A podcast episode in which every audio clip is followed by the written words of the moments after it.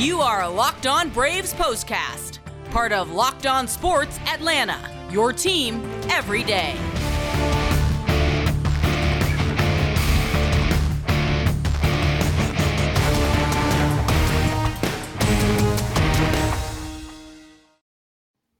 And welcome into the Braves postcast, part of the all new Locked On Sports Atlanta. I'm Grant McCauley. He is Jake Mastriani, and we come to you in the aftermath of a very frustrating loss for the Atlanta Braves, perhaps their most frustrating of the season, because this was quite simply a winnable game, and that did not happen for the Braves. And as a result, they lost a winnable series to the Los Angeles Dodgers after a 5 3 defeat in 11 innings.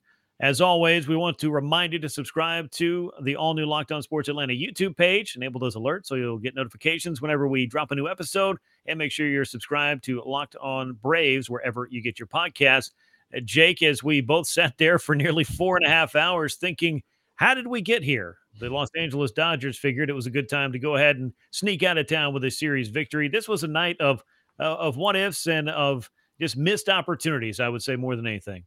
Yeah, it's frustrating, but you know, as I kind of tweeted out after the game, I'm not getting hung, hung up on this one. There's a couple of plays there at the end of that game that just went the Dodgers' way. I mean, a couple of balls that tip off the gloves of, of some corner infielders for the Braves. So, I mean, a, a, very winnable game for them. Yes, it's frustrating, especially you got one out to get in the ninth inning and you don't come up with a win and then losing extras, was the Braves do regularly in extra innings with the new rule.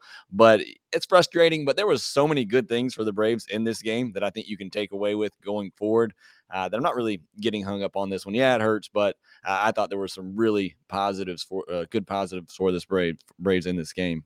Yeah, I would agree that there were some positives in it. Obviously, the loss kind of takes the the edge off or the shine off of some of those, and I'm sure for fans, you know, the most frustrating because you were an out away, in fact, a strike away from winning this game, and it just did go the Dodgers' way. A hit over the head of Matt Olson off his glove, a leaping play, and that allowed the game to get tied up, send us to extras, and then another just bizarre play off the glove of Austin Riley that it's it's one you had to go for. I mean, I know the broadcast talked about maybe that ball's going to go foul, but a big league third baseman is not going to wait to see if maybe the ball goes foul when it gets by him. He's going to try to make a play. And like you said, it just was the, mm. the Dodgers' day in that regard. So as we look into this one, as we always do, we'll go inside the line score and the box score for that matter to get you caught up on what was game number 74 for the Braves and the finale of a three game series against the Dodgers. And LA improves to 45 and 26.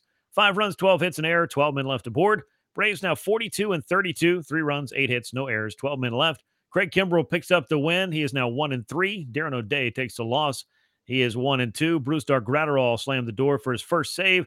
Game lasted four hours, 23 minutes. Good crowd. 42,217 were on hand to see it.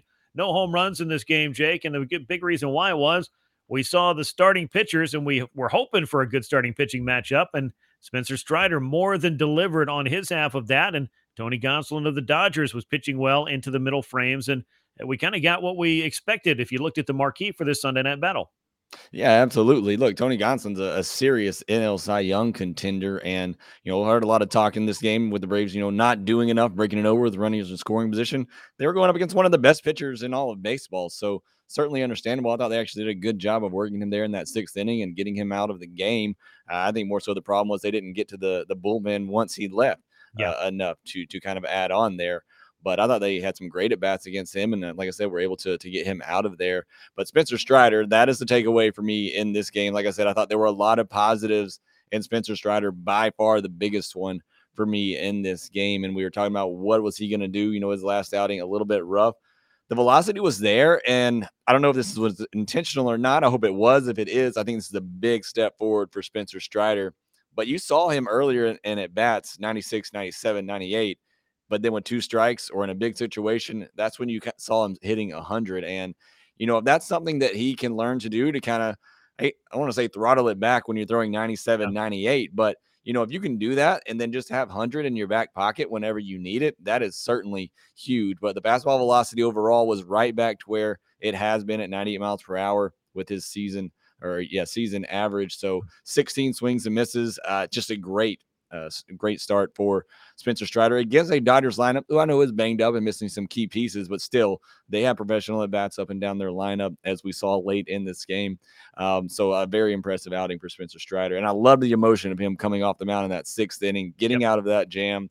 Snitker leaving him out there to get out of that jam, I thought was huge confidence for him as well. So I, I love this outing for Spencer Strider. It's why I'm trying not to think too much about the loss just because of what this could potentially mean for him going forward. Yeah, it's a big step forward. And if you worried about or wondered about if the Dodgers were going to put on a professional at bat, well, we saw that. We got a reminder. You always get a reminder from this club. Spencer's line in this one, though, they'll be remembering this. Six innings of shutout ball, five hits, no walks, seven strikeouts, as Jake mentioned. The velocity there when he needed it, pounded the strike zone. And I feel like, to, to your point, you know, Brian Snitker allowing him to pitch through that trouble in the sixth inning. When I talked about after the last start, when he didn't last as long as he would have liked to against San Francisco, ran into consistent trouble and hit the showers early. There are lessons of all different shapes and sizes, and that was some big boy work from Spencer Strider in that sixth inning. And yeah, the emotion, he earned that after getting out of that jam without allowing a run to the Dodgers in that sixth and final frame for him. A top flight performance from the Braves' fifth starter and big to be able to bounce back from the last start. We'll talk a little bit about the Braves' offense and the lack of offense later in the game in just a moment. Before we do, though, I want to let you know betonline.net is your number one source for all your betting stats and sports info. You can find the latest sports developments, news, and odds, including all the MLB action and the latest fighting news from MMA to UFC to boxing. BetOnline is your continued source for all your sports wagering information, including live betting, esports, and more. Head to the website or use your mobile device to learn more about the trends and the action. BetOnline, where the game starts. Uh, Braves offense had done, I felt like, enough, and you put the ball in the hand of your closer, who had looked absolutely dominant the night before and blowing away his old team. Kenley Jansen gets right out there, strikes out the first two men, and then runs into ninth inning trouble. That's not something you see too terribly often from just about any closer to get to you know, knocking on the door of ending this game. But if there's a club that knows Kenley Jansen, it is probably the Los Angeles Dodgers, as he gave up a multitude of hits with two outs. And next thing you knew, the Braves were having to play on into the bottom of the ninth inning. And ultimately, it got all the way into the 11th. And just one of those nights where it felt like the Braves had almost sewn this thing up, but the Dodgers said, hey, not quite. Yeah. And then we talk about it, and you heard Eduardo Perez say it at least 15 times. It is a game of inches, yes. and certainly down and circled here. yeah. And it certainly was in that inning. You you talk about the ball that Trayce Thompson hit. He didn't even know where it went. It was oh. so far off the end of his bat. I mean, if it's just half an inch over, it's strike three and the game's over. And instead, it goes to first base where little bit of a questionable you're in the shift. I get it, but why do you keep pitching him away? And why is Matt Olson so far in on that play? That I don't understand. But either way, it goes off the glove of Matt Olson. And then I'm going to go back to Jansen, but going back into the extra innings, Freddie Freeman had the, uh, the double to start the 10th. That ball landed on the white line.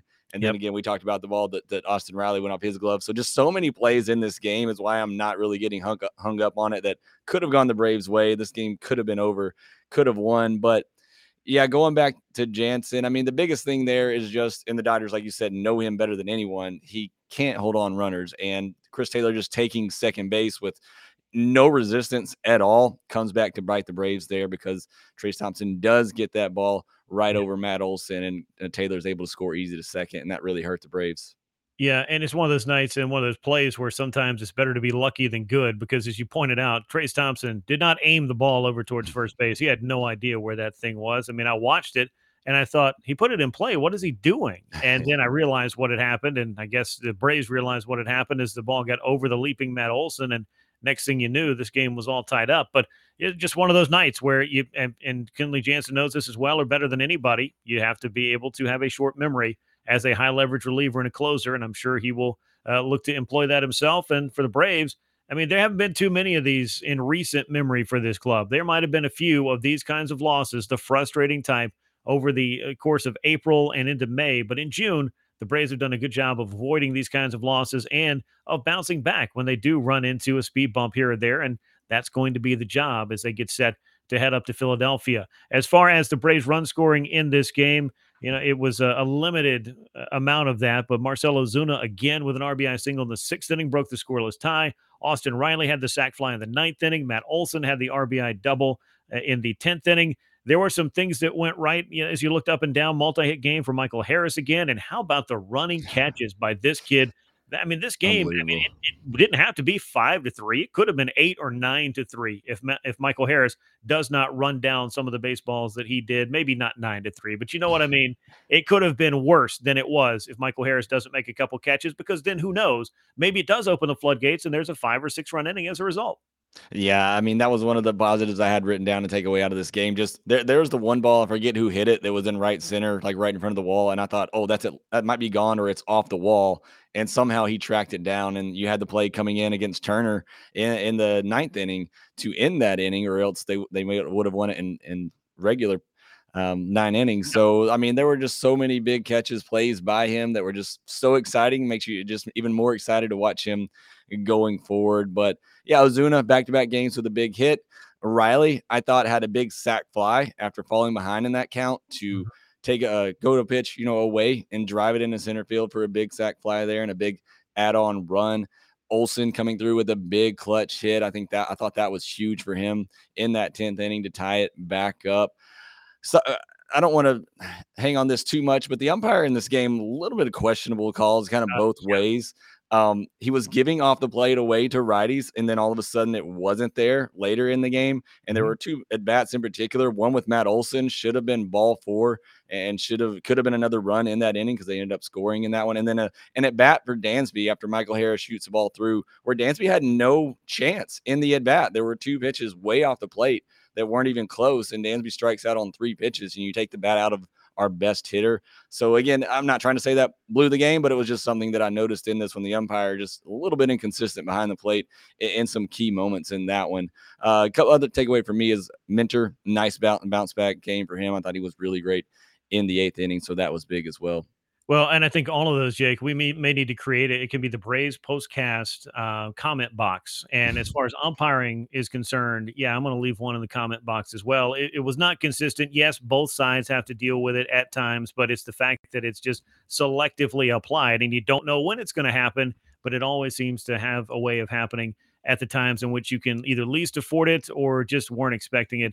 Uh, but that is the nature of the beast, I guess, as long as we're going to stick with this and allow these kinds of nights and these kinds of things to continue happening. And I'm going to put my soapbox and the comment box away. And, uh, and and also throw out there that Atlanta with this loss does drop to two and five on the season in extras.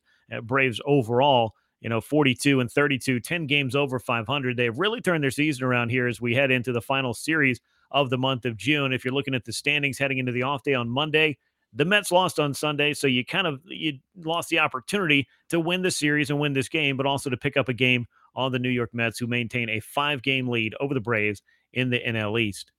Uh, let's take a look at what's going on for the Braves as they head out on the road after an off day on Monday. They'll roll into Philadelphia on Tuesday. They have not yet announced a starter, at least they had not before this four and a half hour marathon game.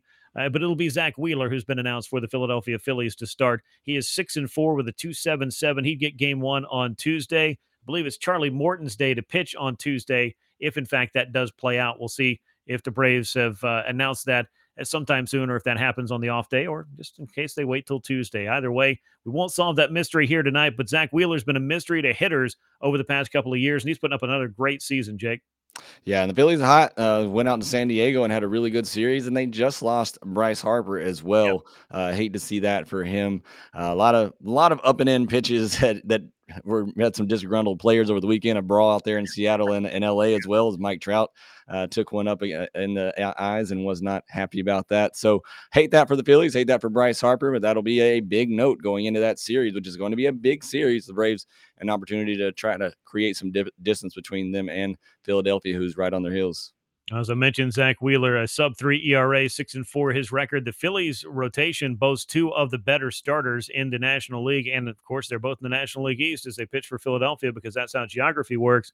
Because you've also got Aaron Nola on the staff. So if you're looking for reasons why the Phillies have gotten hot here in the month of June and have been on a run akin to what the Atlanta Braves have been on, you can point at their starting pitching staff for making some big contributions to that. And the Braves will see Zack Wheeler in the opener of the series.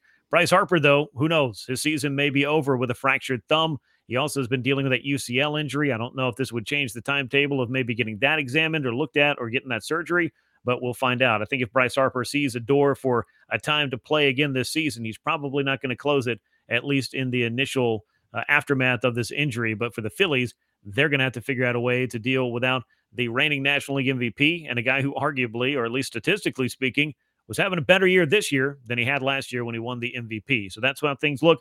But it's going to wait a day because Tuesday is game one. Braves are off on Monday after concluding this three game series against the Dodgers. It'll be 7.05 p.m. Eastern Time at Citizens Bank Park as the Braves and Phillies open up that series. And we close out the month of June as well.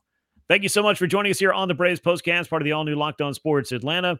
Uh, make sure you subscribe here to the YouTube channel and subscribe to Locked On Braves wherever you get your podcast. And as always, I'm Grant McCauley. He's Jake Mastriani. We wish we had better news for this particular one, but unfortunately, the Braves come up short in extra innings. 5 3. The Dodgers take it, and the Dodgers take the series, and they put a bow on what was an emotional weekend at Truist Park for Freddie Freeman and company. And uh, we will turn the page on that. He will hopefully turn the page on all of those emotions and get back to playing some baseball. And we'll be doing it after the off day on Monday. Thanks for joining us tonight. We look forward to catching you soon for another edition of the Braves Postcast. Until then, so long, everyone.